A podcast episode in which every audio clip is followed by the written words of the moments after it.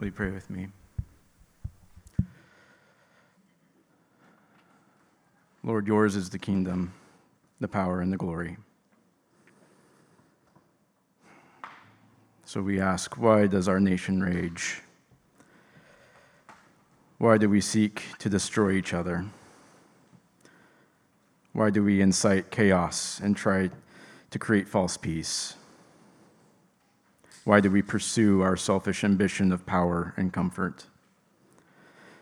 Why do we let hate prevail over what you have called us to be? We have all gone astray. Let your righteous will prevail over us. Let your sacrificial love convict us to a right mind.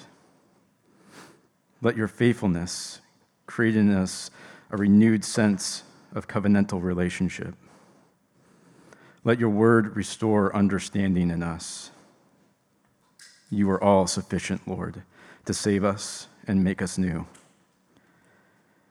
May we recognize our depravity and our part that we have played to rebel against you. May we understand that we are in exile, strangers in this foreign land. Yet this doesn't change the truth that you are still Lord and King. And we come to you knowing that we are foolish when we act in our own understanding. Help us to seek your wisdom and to submit to your commands. Open our ears, soften our hearts, humble us as we behold your glory. Give us resolve to die to self and live for our Lord.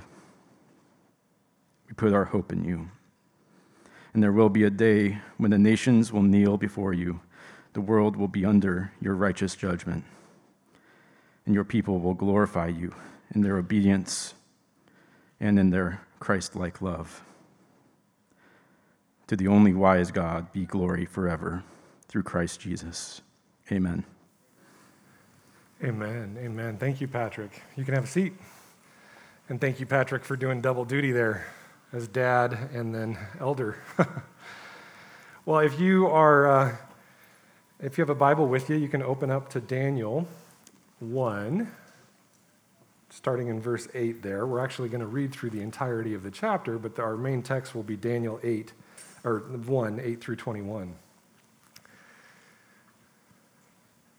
How many of you rely on cereal to start your day off right? Anybody in here? Okay, who likes Lucky Charms? Does anybody like Lucky? Yeah, okay, good. Good, okay. The rest of you have bad taste. Just kidding. Did you know that in a small way you should actually thank the book of Daniel for the popularity of breakfast cereals that you enjoy.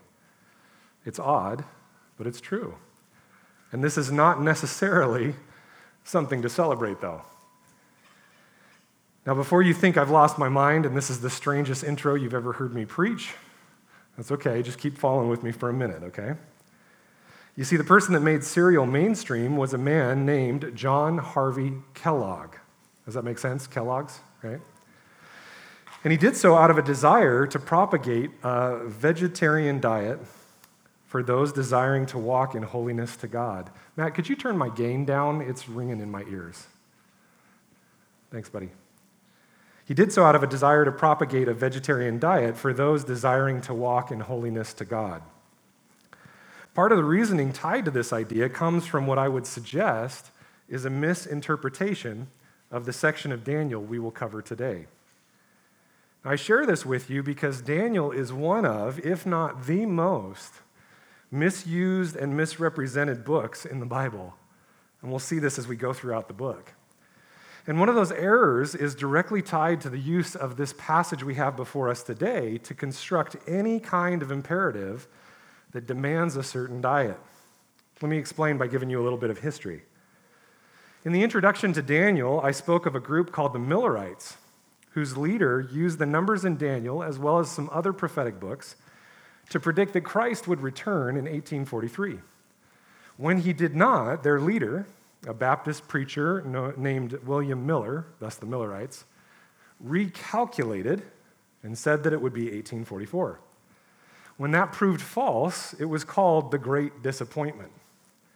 Now, a family that was deeply enthralled with his errant biblical interpretation was the family of a young girl that would grow up to be known as Ellen White. She was a prolific writer, a self proclaimed prophetess, and one of the founders of what we know as the Seventh day Adventist Church. At nine years old, she suffered a head injury and began having seizures, from which she would emerge with supposed visions. As part of these visions, the founders of this group began to declare that a vegetarian diet was required by any truly serious follower of Christ. Part of how she backed this idea biblically was to point back to the text in Daniel 1 that we are looking at today. As an example, in 1938, Ellen White published a writing called Counsels on Diet and Foods. And in it, she references Daniel numerous times.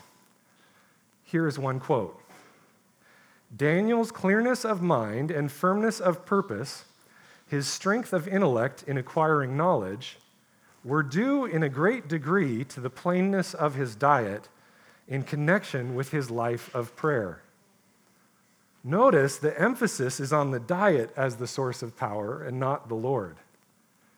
Now, years later, as this teaching was building, a young man named John Harvey Kellogg came along and embraced this teaching to such a great degree that he started a sanitarium and built a new enterprise in which cereals, such as cornflakes, could replace the typical American breakfast that was full of meat products. Thus, the cereal industry was born. Now, if you do your research on this man and his ideas, you will find a mix of some things that resulted in some great blessings to health. But you'll also see some horrific ideas that were downright bizarre. A misreading of Daniel was, in part, a backing to this push for a vegetarian lifestyle. Now, fast forward to current day, and many people have subscribed to the evangelical version that has been around for a while, but most recently was popularized by Saddleback Church in California. There, the lead pastor, Rick Warren, co wrote a book about the health benefits of a diet plan supposedly resembling Daniel's diet. This is a less legalistic version, but still odd to me that an entire diet plan and book can be created out of one line that says, Daniel and his friends were given vegetables to eat and water to drink. The entire book was made out of that. And if you read it, you'll recognize that the diet plan in that book is not about vegetables, it's about much more. Now, if you're a person who engages in a vegetarian diet, a vegan diet, or have ever used the Daniel plan sporadically to gain health, I celebrate with you that that's the case. I celebrate with you that these diets have been fruitful and helpful for you, and that is awesome. You shouldn't change it. I'm not asking anyone here or online to discard any kind of diet that they've found helpful. What I am saying is please just call it a helpful diet and don't attach it to Daniel or any other part of the Bible. Now, why do I ask that? Because the Bible, even the Torah, was not primarily given to us as a guidebook on how to eat. We know this because even ceremonial food laws were only for the purpose of separating the Jews from the pagan nations. There was not something innately holy in these dietary laws. Now, this is confirmed by the fact that in the New Testament, they all get thrown out the window when Peter has a vision in Acts 10, verses 9 through 16. You guys remember that story. Peter's up there having a vision on the roof, and a sheet comes down from heaven full of animals that would normally be unclean to eat for the Jews. God's voice says, Rise, Peter, kill and eat. And Peter refuses and proclaims his purity in keeping dietary laws. But God answers him and says, What God has made clean, do not call common. This is a metaphor that the Gentiles were now purified by Christ's sacrifice and could be included in the people of God. But in so doing, the dietary laws get booted out. But unfortunately, because we're human, division continued in the church based upon dietary laws. And so then Paul comes along and he has to address it. Now, I could give you a number of the cases where he has to do this in multiple epistles, but here is one of his comments. It's pretty straightforward. 1 Corinthians 8 8 says, Food will not commend us to God. Pretty straightforward, right? We are no worse if we do not eat, and no better off if we do. So if you love vegetables and you're a, vegetarian or a vegan, praise God, amen? If you love a nice, big, juicy hamburger with the blood still pouring out of it, amen, right? Amen. Okay. So we got people still in here, all right? Now, some of you, because you're Bible scholars, are like, now wait a minute, let's go further in Acts when it says don't give anything that still has the blood. We're not going to get into that. But the reality is, is food does not commend us to God, right? So why, as New Testament believers, are we even coming near something that plays around with the idea that people who pursue, pursue a certain diet will somehow attain more wisdom and possibly holiness than others? What these are is an example of what happens when we practice eisegesis on the Bible and try to force truths on it that are not the purpose of the original text. In so doing, we end up twisting the Bible to suit our own ends, missing the original intention of the original author, and possibly attaching the Lord's name in vain to something he never intended. So this morning, I press this issue with you as my introduction because I want to remove any presuppositions we bring to this passage so we can re engage it with a blank slate to see what the historical grammatical and biblical context provides us. And if we do that, I believe what we will see is a primary theme, which I have entitled Trusting God for Wisdom Amidst a Toxic Culture. Trusting God for Wisdom Amidst a Toxic Culture. I don't know if I'm getting old, guys, or my hearing's going out. Can everybody hear me okay? I feel like I'm not coming through at all. Yeah? Okay? All right, good trusting God for wisdom amidst a toxic culture. My wife's been telling me for years I got to get my hearing checked, so I should probably listen to her. I believe that this truth, trusting God for wisdom amidst a toxic culture, will be far more profitable to us than using this passage as a suggestion or a command of dietary restriction. So let's begin by reviewing quickly the first seven verses of Daniel chapter 1 to give us context. I know we've gone through it before, but let's remind ourselves. Daniel chapter 1, verses 1 through 7. In the third year of the reign of Jehoiakim, king of Judah, Nebuchadnezzar, king of Babylon, came to Jerusalem and besieged it. And the Lord gave Jehoiakim, king of Judah, into his hand with some of the vessels of the house of God. And he brought them to the land of Shinar, or Shinar, to the house of his God, and placed the vessels in the treasury of his God. Then the king commanded Ashpenaz, his chief eunuch, to bring some of the people of Israel, both of the royal family and of the nobility, youths without blemish, of, uh, of good appearance, and skillful in all wisdom, endowed with knowledge, understanding learning, and competent to stand in the king's palace, and to teach them the literature and language of the Chaldeans. The king assigned them a daily portion of the food that the king ate and of the wine that he drank. They were to be educated for three years, and at the end of that time, they were to stand before the king. Among these were Daniel, Hananiah, Mishael, and Azariah of the tribe of Judah. And the chief of the eunuchs gave them names. Daniel he called Belteshazzar, Hananiah he called Shadrach, Mishael he called Meshach, and Azariah he called Abednego. What we see here in this section is the king's determination to assimilate the exiles. In summary, that's what this section is the king's determination to assimilate the exiles. Now, last week we went through this in depth. You can go back and listen to it or watch it online. But for the sake of the context of our verses today, 8 through 21, I want to refresh our memories in terms of what exile meant for these four Jewish teenage boys. The background to their exile was bleak, it was night, a nightmare of immense proportions. Their homeland was captured and their leadership was turned into puppets of Babylon. The temple, the very place where heaven and earth met, was stripped of its implements and carried off to Babylon to be used in the temple of a false god, a false god that was an enemy of Yahweh. They were transported, possibly in chains, to the land of Shinar, which for any Jew was known to be the place of high treason by humanity against God at the Tower of Babel.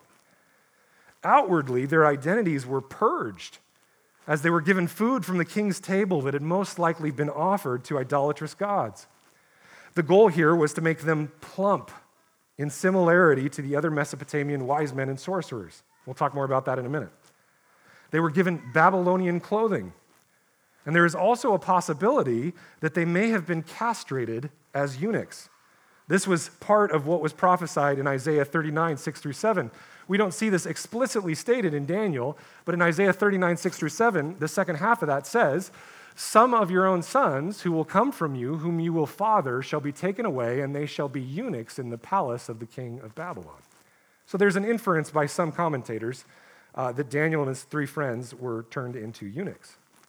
Now, inwardly, they were sent to be re educated for three years with the literature and language of the Chaldeans, the wise men. They most likely focused on the civil law of Babylon and the mythological religious literature that was meant specifically as an apologetic against their Hebrew understanding and God of creation and the spiritual realms. This was no simple re education. This was intended to remove any and every part of Yahweh from their minds. On top of that, they would be educated in divination, like the ability to interpret sheep livers and practice astrology to determine the feelings and opinions of the gods. Their very names were changed from names that innately spoke of worship to Yahweh to names that worshiped other gods. For example, Azariah, which means Yahweh is my helper, was changed to Abednego, which most likely means the servant of the god Nego. In all these ways, King Nebuchadnezzar was trying to assimilate the conquered Hebrews and turn them into Babylonians. They may not have had the DNA of Babylon, but in every way, shape, and form, if it were left up to the king, he was trying to make them Babylonian in mind, body, and spirit. Daniel specifies for us that this intense period of assimilation before they would be allowed to serve in the court of the king would last for three years. And it is during this time that the remainder of our story in chapter 1 takes place. And so we looked at this idea last week that most people, when confronted with assimilation from a strange or toxic culture, would respond either by being fully assimilated or revolting against it. And we looked at how these folks did not choose either. They allowed themselves to embrace the culture in almost every way because these ways did not change what was most important about them their internal allegiance to Yahweh. And then, when the time came for them to push back, they were, and we'll see further later, they were surgical in what they chose to revolt on. So let's read how Daniel, Hananiah, Mishael, and Azariah respond and see what contemporary application we can glean from them. Let's go ahead and read over the next section from our text today, the first half of it, Daniel uh, 1 8 through 16. It says, But Daniel resolved that he would not defile himself with the king's food or with the wine that he drank. Therefore, he asked the chief of the eunuchs to allow him not to defile himself. And God gave Daniel favor and compassion in the sight of the chief of the eunuchs. And the chief of the eunuchs said to Daniel, I fear my lord the king, who assigned your food and your drink. For why should he see that you are in worse condition than the youths who are of your own age? So you would endanger my head with the king. Then Daniel said to the steward whom the chief of the eunuchs had assigned over Daniel, Hananiah, Mishael, and Azariah. So this is the next guy down. He's the one closest to them. He's not the chief steward, but the next steward. Test your servants for 10 days. Let us be given vegetables to eat and water to drink. Then let our appearance and the appearance of the youths who eat the king's food be observed by you, and deal with your servants according to what you see. So he listened to them in this matter and tested them for 10 days. And at the end of the 10 days, it was seen that they were better in appearance and fatter in flesh than all the youths who ate the king's food. So the steward took away their food and the wine they were to drink and gave them vegetables. Just as the king was determined to assimilate the Hebrews, what we see here is the exiles' determination to rely upon the Lord for wisdom. The exiles' determination to rely upon the Lord for wisdom. Now, you might immediately say to me, Hans, what does this have to do with wisdom? This is talking about their diet. Well, let's break some things down in order to understand if this is really about their diet or if there's something else going on here and we've superimposed that onto the text as the primary issue. Interestingly, this is an extremely confusing section. And there is much debate on what is actually meant by Daniel saying that he was not going to defile himself. It doesn't necessarily mix with what's going on. Let me walk you through the possible explanations that have been given over time and then show you why, in my estimation, none of them seem to give us a final answer. And I think that that is purposeful. The first possibility is that it would defile Daniel and his friends because it was food that had been offered to false gods in worship at the local temple. But this doesn't make sense because we know from studying the Babylonian culture that vegetables likewise would have been offered to the gods. Further, in Daniel 10:3, a passage that we will uh, obviously study in a few months, uh, it's a, a, passage that often popularly uses, uh, is used to refer to similar dietary choices as the Daniel fast. And what it actually presents grammatically in its context is that Daniel actually did, as an adult, once he was past these three years, eat of the king's table. He ate meat, he ate wine. It says in Daniel 10, 2 through 3, in those days, Daniel was mourning for three weeks. I ate no, uh, I, Daniel, was mourning for three weeks. I ate no delicacies, no meat or wine entered my mouth, nor did I anoint myself at all for the full three weeks. And so it basically indicates that Daniel did, in, in, in times of being an adult, eat those things. And that's why he was able to fast. And so that isn't a piece that we can say, well, that makes uh, sense and explains why he refused. There's an argument also that this was just Daniel obediently following Levitical law and the associated kosher dietary laws. But this too cannot be 100% applied because wine was never banned as a kosher item. And some meat, like lamb, the Passover lamb, was totally approved in these laws. And kosher was not strictly vegetarian. A third is that it's been suggested that this is a response of mourning, like in Daniel 10, 2 through 3. And these foods that he avoided were festival foods or celebratory foods, and he didn't eat them because he was in mourning. So he was operating in a kind of penitence. But this doesn't fit the description of the food defiling him or polluting him. A fourth explanation is that the four Hebrews were operating in an ascetic practice, kind of like monks of self denial, to focus on Yahweh so that they were not assimilated. And this has a little bit of merit, but again, it does not satisfy the idea of why the foods would cause defilement in and of themselves. And then, fifth, some suggest that this was their way of revolting against Nebuchadnezzar's political authority. I've even heard this recently. But this wouldn't make sense given the fact that as soon as the three years were up, guess where they were all employed? By the king in his court doing his will and bidding. And so, likewise, this doesn't describe why the food defiled them. And so it's left ambiguous, and I believe that's for a reason. Now, some of you might say, see, it was to show the wisdom of God, and that God gave them special knowledge about vegetarianism before there was such a thing, and we now know it's healthy. And so this was God giving them truth before science proved it. But again, this is a misreading of the story and forcing our presupposition from a health obsessed culture onto the passage. Contemporary attempts to use this passage to promote a so called Daniel plan or Daniel diet tout the benefits of a vegetarian diet because a vegetarian diet will result in more energy, less cholesterol, a leaner body, and it will even suggest that this diet is the means by which God gave Daniel cognitive clarity and even wisdom. And that's where we start to go wait a minute, hold on a second. Because this passage quickly shows us that that view of health, getting leaner, for example, was not at all what the author was trying to promote. How do we know this? Look again at 115. What does it say there? Notice that it says, at the end of the 10 days, it was seen that they were better in appearance. That could be, right? That could be part of the, the Daniel diet. But then it says, and fatter in flesh than all the youths who ate the king's food. Notice that it says that at the end of the 10 days, the youth were better in appearance and fatter in flesh. Now, other translations, such as the NIV, misapply the Hebrew wording here and render it looked healthier and better nourished. This is Daniel 1:15. At the end of the 10 days, they looked healthier and better nourished than any of the young men who ate the royal food. Now, this is not a bad translation, but I think it misses the point. Because this has added to the misuse of the passage.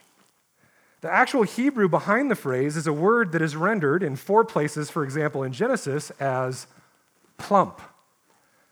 It's used to describe Eglon in the book of Judges as fat. And we know this to be true because when the hero of that story, Ehud, plunges his dagger into Eglon's abdomen, fat literally encompasses his arm. That's fat, right? Now, this is why in the New King James and the ESV it is rendered fatter in the flesh. And in the NASB, it takes all of the uh, uh, discussion out when it says, at the end of 10 days, their appearance seemed better and they were fatter than all the youths who had been eating the king's choice food. Now, this is very politically incorrect, is it not? Right? Some of you are probably like, oh, why are we talking so much about this? Well, the reason that this is important is because with archaeological evidence of Babylonian and Mesopotamian reliefs, archaeologists have found that in the culture of that day, those who were seen as sorcerers, magicians, wise men, and intellectual astrologers were all fat. This was a sign of divine blessing in a culture where peasants most likely did not eat well. Kings were to be muscular and strong so they could be seen as warriors, but wise men only needed their intellect, not brawn, and so they were to be fat. For Daniel and his friends to not become fat would have meant, at minimum, denial of admittance into the courts of the king, and at worst, death. Why? Because they would have been looked at as well, you guys obviously aren't close to the gods because you're unhealthy, you're not fat, so you're not wise, you're not going to be wise men. They would have been booted out. So, linguistically, grammatically, historically, and contextually, the author's point is simply this. By choosing what we now know to be a calorically restricted diet, Daniel was giving room to show that Yahweh was still his God and could do whatever he wanted. Only by Yahweh's miraculous hand could Daniel and his three companions become fatter in 10 days by eating only vegetables and water. What would have been expected was for the boys to be gaunt and skinnier than the other youths. And this is even proven in the reaction of the servant. Hey, guys, I'm not sure about your request here. You're going to get me killed because the king expects you to be fatter at the end of the three years. Now, guys, do you see why I get frustrated as a Bible teacher when I hear about Christians getting sucked into things like the Daniel plan and the Daniel diet? When we take the Bible out of context and use it in a way that it wasn't intended, it does not serve well as a witness for the Bible's reliability. Worse yet, it diverts our eyes and hearts off of the intended focus, which is the miraculous sovereignty and providence of Yahweh in the lives of his people living in a toxic culture. So, again, if you've gotten great health out of vegetarian diets and even maybe the book, The Daniel Plan, I am not wrecking that at all. I praise God that you've gotten health of that. But please don't propagate this idea that that's what's being said in this text. Now, it could have been that the four teenagers were taking a broad swipe at Levitical kosher diet, or that they didn't want to engage in eating meat sacrificed to idols. This is true. They could have done these things, but it doesn't fully answer why they did these things. Any of these could have led to the idea of not being defiled. But more to the point of the passage is the fact that Daniel wanted to show that they were turning to Yahweh for wisdom and favor, not to the king's training regimen. And notice as well that this was not a big production. They did not do this for the king. In fact, it's implied that Nebuchadnezzar never found out, he didn't even know about it. And you could even say that they did not really do it for the lead servant because he seems to push back. And even though they gain favor with him, he seems to push back. And so they politely go away from him and go to the underservant, the steward assigned to them, and says, and he says, Hey, they said, Hey, would you, you mind if we, we try this for a bit? It's as if they're telling him, you know, let the proof be in the pudding. I mean, vegetables, right? And so, if anyone was impacted by their polite revolt, it was the steward. They were simply showing an example to the person already in their sphere of influence. But more importantly, I would suggest that they were doing it for the Lord and for themselves, even within their tiny little community of four people. They were encouraging one another within this toxic culture to stay true to Yahweh at the core of their being. There is no indication that this is an act of someone who is truly holy. It is simply the chosen action on which point the Hebrews felt like they had a choice, felt like they could do something, and decided to trust the Lord together for provision and favor in the court of the king. and boy, did he deliver.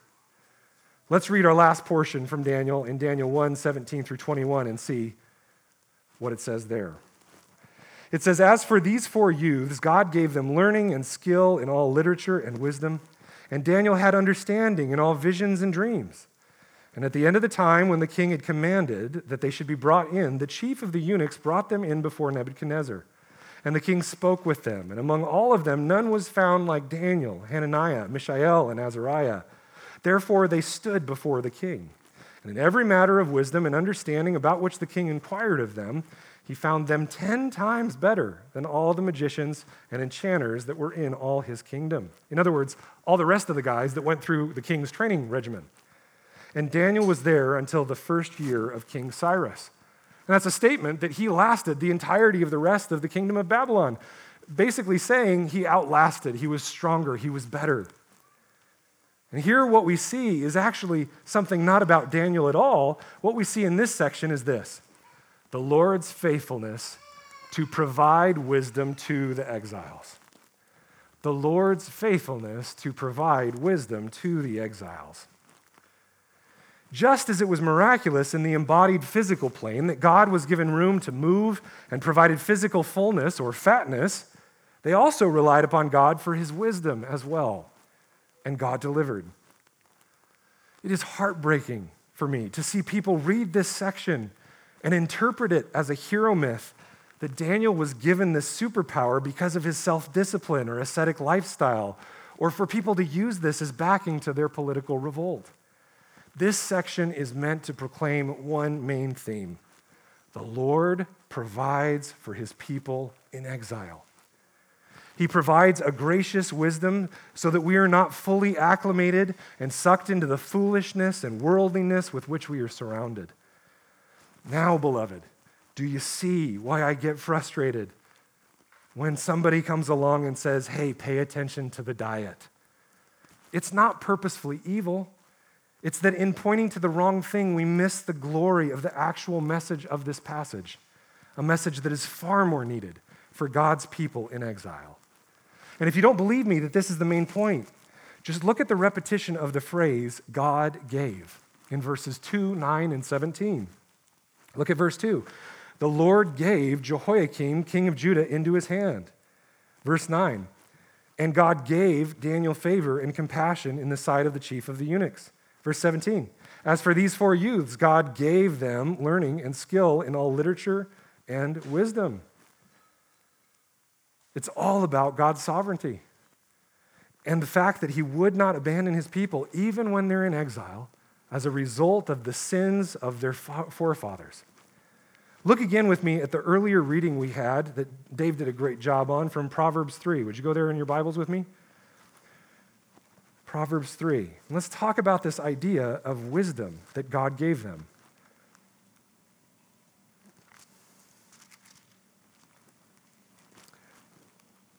Let's read from Proverbs 3:13. Give me an amen if you're there. Amen. Blessed is the one who finds wisdom and the one who gets understanding. For the gain from her is better than gain from silver, and her profit better than gold. She is more precious than jewels, and nothing you desire can compare with her. Long life is in her right hand, in her left hand are riches and honor.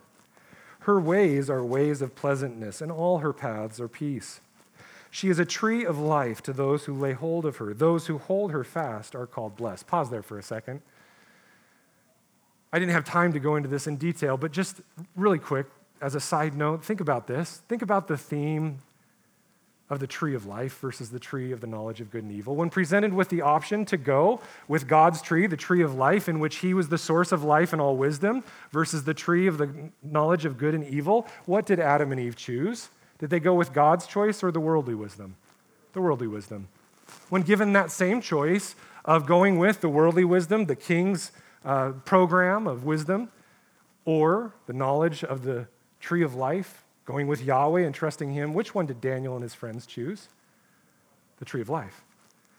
I want to ask you, which one will you choose?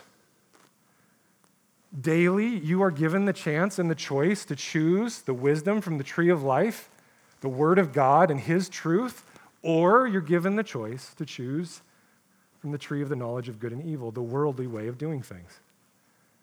Worldly knowledge. Which do you choose? Let's keep going. The Lord, by wisdom, founded the earth. By understanding, he established the heavens. By his knowledge, the deeps broke open and the clouds dropped down the dew. My son, do not lose sight of these. Keep sound wisdom and discretion, and they will be life for your soul and an adornment for your neck. Then you will walk in your way securely, and your foot will not stumble. If you lie down, you will not be afraid. When you lie down, your sleep will be sweet. Does anybody need that right now, the way that the world's going? Do not be afraid of sudden terror. I'm pausing intentionally here. When you see something on the news that strikes terror or makes you afraid or angry, the Lord says, Do not be afraid of sudden terror or of the ruin of the wicked when it comes, for the Lord will be your confidence and will keep your foot from being caught. Notice these last three verses. This is the idea that Daniel 1 is providing. They relied upon the wisdom of the Lord, the wisdom he gave them.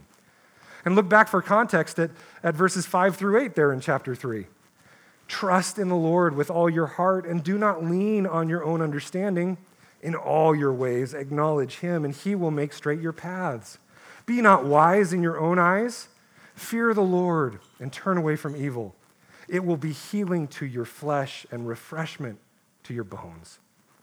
This is the idea of Daniel 1 even in exile, when we think we are overwhelmed with the darkness of the world, when the world is trying to suck us in and assimilate us into the way it thinks and works, when we are afraid of sudden terror, and when we are acting in that fear, if we trust in the Lord alone with all our heart and lean on his understanding and not our own or of any other worldly voice, including social media, including Fox News, including CNN News, including talk radio hosts, then we will see the Lord.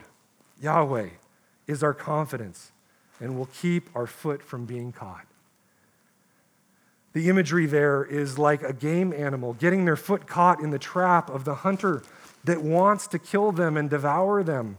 For us, this is our adversary who wants to kill, steal, and destroy. He wants us to be assimilated so heavily into the thinking of the world, into the thinking of one political party or another. And so he fills our minds and hearts and the world around us with conspiracy and lies that divide. And friends, if you think I'm talking about one party or another or one candidate or another, you do not know me at all. It comes from everywhere. And if we allow this to take us, we will get caught in the enemy's net. And not only will we be caught, but we will be immobilized from being the witness to God's glory in the midst of exile that we were intended to be. For you see, friends, unlike the errant theology of Seventh day Adventists that say that it is our diet that sets us apart and makes us a peculiar people, it is actually our lives following God's wisdom that sets us apart. How do we know this? Look back with me at a passage uh, there up on the screen in, from Deuteronomy 4 that we studied a ton when we were in that book. It says this See, I have taught you statutes and rules as the Lord my God commanded me, that you should do them in the land that you are entering to take possession of it. Keep them and do them, for that will be your wisdom and your understanding in the sight of the peoples, who, when they hear all these statutes, will say, Surely this great nation is a wise and understanding people. For what great nation is there that has a God so near to it as the Lord our God is to us whenever we call upon him? And what great nation is there that has statutes and rules so righteous as all this law that I set before you today? It's from Deuteronomy 4 5 through 8. As we studied when we were in Deuteronomy, the commands given to the Jewish people were not in and of themselves wisdom, but they were the embodied example. By acting them out, they were the embodied example of God's wisdom and character of holiness, righteousness, and justice played out before the nations. And so, for us as new covenant believers, we do not look to the law as the full embodiment of God's character. We look to Jesus Christ, who perfectly fulfilled the law and then died in our place to pay the price for our sins against the law. Would you turn with me to 1 Corinthians in the New Testament? 1 Corinthians 1. And what we'll see in the New Testament is the truth that speaks to this Old Testament story that we have just seen in Daniel. And what we're going to see here is the confirmation of the truths we've seen in Daniel. And you can write this down. In a toxic culture, relying upon the Lord's wisdom, the gospel of Christ, will set us apart. In a toxic culture, relying upon the Lord's wisdom, the gospel of Jesus Christ, will set us apart. In Babylon, one was made wise by attending this Chaldean training program. One was made wise and given the grace of the gods by being fattened up by the king's delicacies that had been previously sacrificed to the false gods of Babylon. They thought it was the Chaldeans that were close to the gods. That's why they had wisdom, supposedly. And the Hebrews were just a conquered people. They were foolish. Uh, they, they were weak. They got conquered, especially these four teenage boys. After all, they would have thought to themselves, these Hebrews are foolish enough to trust in a God that just allowed them to be conquered and taken away into exile. All of the Babylonians would have looked at these four young boys and thought, they're foolish. This is not too dissimilar to today, where the world says to us, hey, Jesus isn't really the answer. If Jesus and your Bible were real, then why hasn't all this been fixed? Why hasn't Jesus returned? And people scoff at the word. And so well meaning Christians get their foot caught in the net and get sucked into this view or that view. The world's view of wisdom that this one cause or this one candidate or this one issue or this one societal change or this one party will finally be the solution. But, friends, look at what was going on here in 1 Corinthians. They were buying into worldly wisdom, division had entered their church. And see how Paul responds. Let's take a look there at 1 Corinthians 1 10 through 31. I appeal to you, brothers, by the name of our Lord Jesus Christ, that all of you agree, and that there be no divisions among you but that you be united in the same mind and the same judgment, except when it comes to politics. Right, you guys see that, that, that little caveat? Is that in your Bible? Anybody? No, it's not there. There is no caveat. That's my point. Sorry for the sarcasm. Not sorry. Verse 11 For it has been reported to me by Chloe's people that there is quarreling among you, my brothers.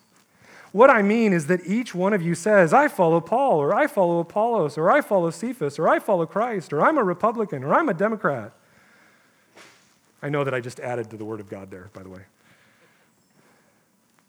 Is Christ divided? Was Paul crucified for you? Or were you baptized in the name of Paul? I thank God that I baptized none of you except Crispus and Gaius, so that no one may say that you were baptized in my name. I did baptize also the household of Stephanas. Beyond that, I do not know whether I baptized anyone else. Let me pause there for a second. Here's how we put it in contemporary terms Were you saved by being a Republican? Were you saved by being a Democrat? And the answer is Thank you. For Christ did not send me to baptize, but to preach the gospel, and not with words of eloquent wisdom, lest the cross of Christ be emptied of its power.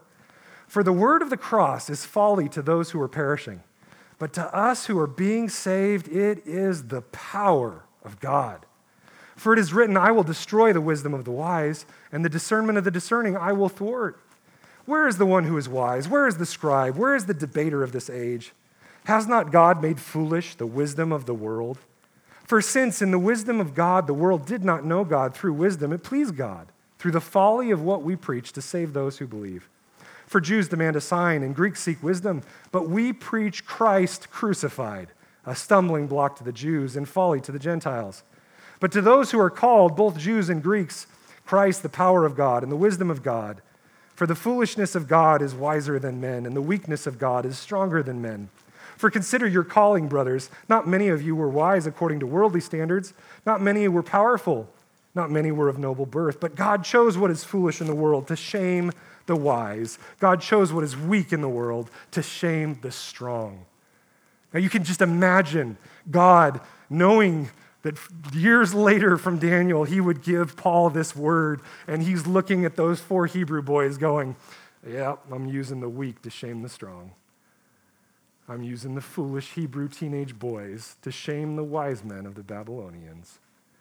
Because you see, God chose what is low and despised in the world, even things that are not, to bring to nothing things that are, so that no human being might boast in the presence of God.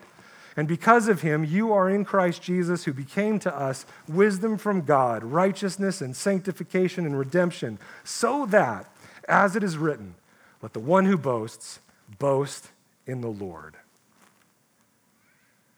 Friends, there are people erecting crosses on both sides of the political aisle. You see in the news that this protester over here from this leftist group is erecting the cross and saying that true Christians will vote this way and do this thing. And then over on the other side of the aisle, you see people putting up a cross and saying, true Christians will vote this way and do this thing. Friends, if you are a true Christian, you will have nothing to do with either of those groups. Period. Period. You will stand firm on the gospel of Jesus Christ, not a political platform. Period. Is that direct enough? Here we see these Christians that were strangers in a strange land. They were Corinthians that had stepped out of this amazingly pagan and idolatrous and debauched culture of Corinth, and yet they were getting sucked back into the division. Does this sound familiar? We have been purchased by the blood of Jesus for one purpose the witness of Jesus Christ. And yet, I'm watching many of you that I love, that I have passion for, that I serve, getting sucked back into the wisdom of the world. And then I get arguments of, well, no, their point is right. Christ would fight for their point. No, Christ would fight for their point. No, he wouldn't. Because he's focused on his message, not this group or that group. How did this happen? How did they start acting in the wisdom of the world when they'd been purchased by the blood of Jesus? And what is the answer? Paul gives it to us. Go back to the gospel. Daniel and his companions' actions could have been described as them saying in Daniel chapter 1, We're not going to follow the same course of seeking the wisdom you all are, because we don't want to empty Yahweh's wisdom of its power. Instead, we will give glory to Him. And this, brothers and sisters, this sets the stage for every vision, every courtroom scene in the book of Daniel in which Yahweh is given the glory and the majesty. The book of Daniel, friends, is not about Daniel. And it's not about eschatology, even. That's not the primary concern. It's definitely part of it, but it's not the primary. The book of Daniel is about Yahweh's loyalty and trustworthiness to sustain his people in exile. And this is the message we need to hear, brothers and sisters. Even in the midst of this screwed up culture and country, where many seem to have lost their mind in some way or another, God is still faithful. Amen? God is still trustworthy. Amen? God has provided wisdom to guide us. We simply have to lean not on our own understanding or the understanding of others in the world, but on the wisdom of Yahweh that was made incarnate in the person, work, sacrificial death, resurrection, and enthronement of Jesus Christ. And where that begins is if you have never given your life to Jesus Christ, if you're sitting here today or you're watching online and you have never given your life over to Christ as Lord, Savior, and King, today is the day to do so. I would love to talk with you after service about what it is to walk with Jesus and discard the wisdom of the world and focus on Christ. Come chat with me or one of our other elders. If you're online, I'd love to talk with you. It's hans at missionsalem.com. Email me. I'd love to chat with you about being a disciple. But what is our application from the text today? Is it that we should change our diet? Is that the application of the text today? No, it's not. Again, if you've been blessed by a diet change, awesome, praise God for it. That's not what our text is about. Our application is simply this, especially in exile, where we are tempted to look at the culture around us for wisdom and answers, we should instead trust in the Lord with all our heart and lean not on our own understanding. In all our ways, acknowledge Him, and He will make straight our paths.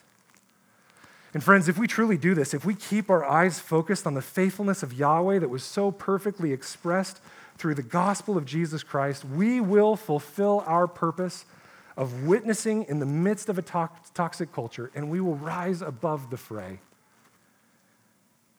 Friends, when the topic of politics or civil strife or sexual ethics or anything else comes up, I want to ask you where do you look for truth? Do you flip on AM radio to hear what the pundits are saying? Do you turn on Fox News or CNN to let them tell you how to think? Do you go through Instagram and your pre chosen people that you follow because they're the ones that give truth? Or do you look to Christ? When trying to figure out how to change the world for the better and cast evil out, where do you look for the avenues to do so? The world's opinion or the Bible's call to be a peculiar people that show the wisdom of God in the way that we love people and call them to truth through the gospel? As we looked at the last two weeks, and we'll refer to it a lot more as we go through Daniel, Peter calls us exiles. He does so in verse 11 there of 1 Peter 2. Calls us exiles and sojourners. But in the context of that, he also calls us a chosen race, a royal priesthood, a holy nation. And as Christ followers in exile in this toxic culture, we want those around us to proclaim when they see how we act, how we speak. Surely this great nation is a wise and understanding people. For what great nation is there that has a God so near to it as the Lord our God to us whenever we call upon him? That's what we want the world to say about us, amen? When we speak, when we act, when we live, when we love, we want the world to say that about us. And we can only accomplish this if we look to Christ and his word. Friends, if you have been perplexed by all that is going on around you, I want to ask you where do you find you are spending the majority of your time looking for answers? Is it in surfing websites and social media, or is it on your knees in prayer and pouring through the Word of God? Just as Daniel and his three friends purposed to trust in Yahweh for wisdom rather than the typical Babylonian view, you and I need to turn to God's Word and the model of Christ for wisdom. And if we do so, we will draw others around us to Christ because they will find the truth that we proclaim, like Daniel and his friends were found, better than all the worldly wisdom that is in the kingdom of darkness. And friends, if you hear in my voice a passion, even in a frustration bordering on anger, it is because of this. I love you and this church and Jesus Christ so much that I do not want his name marred because of our political opinions. Let the witness of this church and each of you as members of this body be a witness that gives Jesus the glory, not any political view. Amen? Amen. I pray that you can hear my heart in this and my desire for us to preach to Jesus' goodness.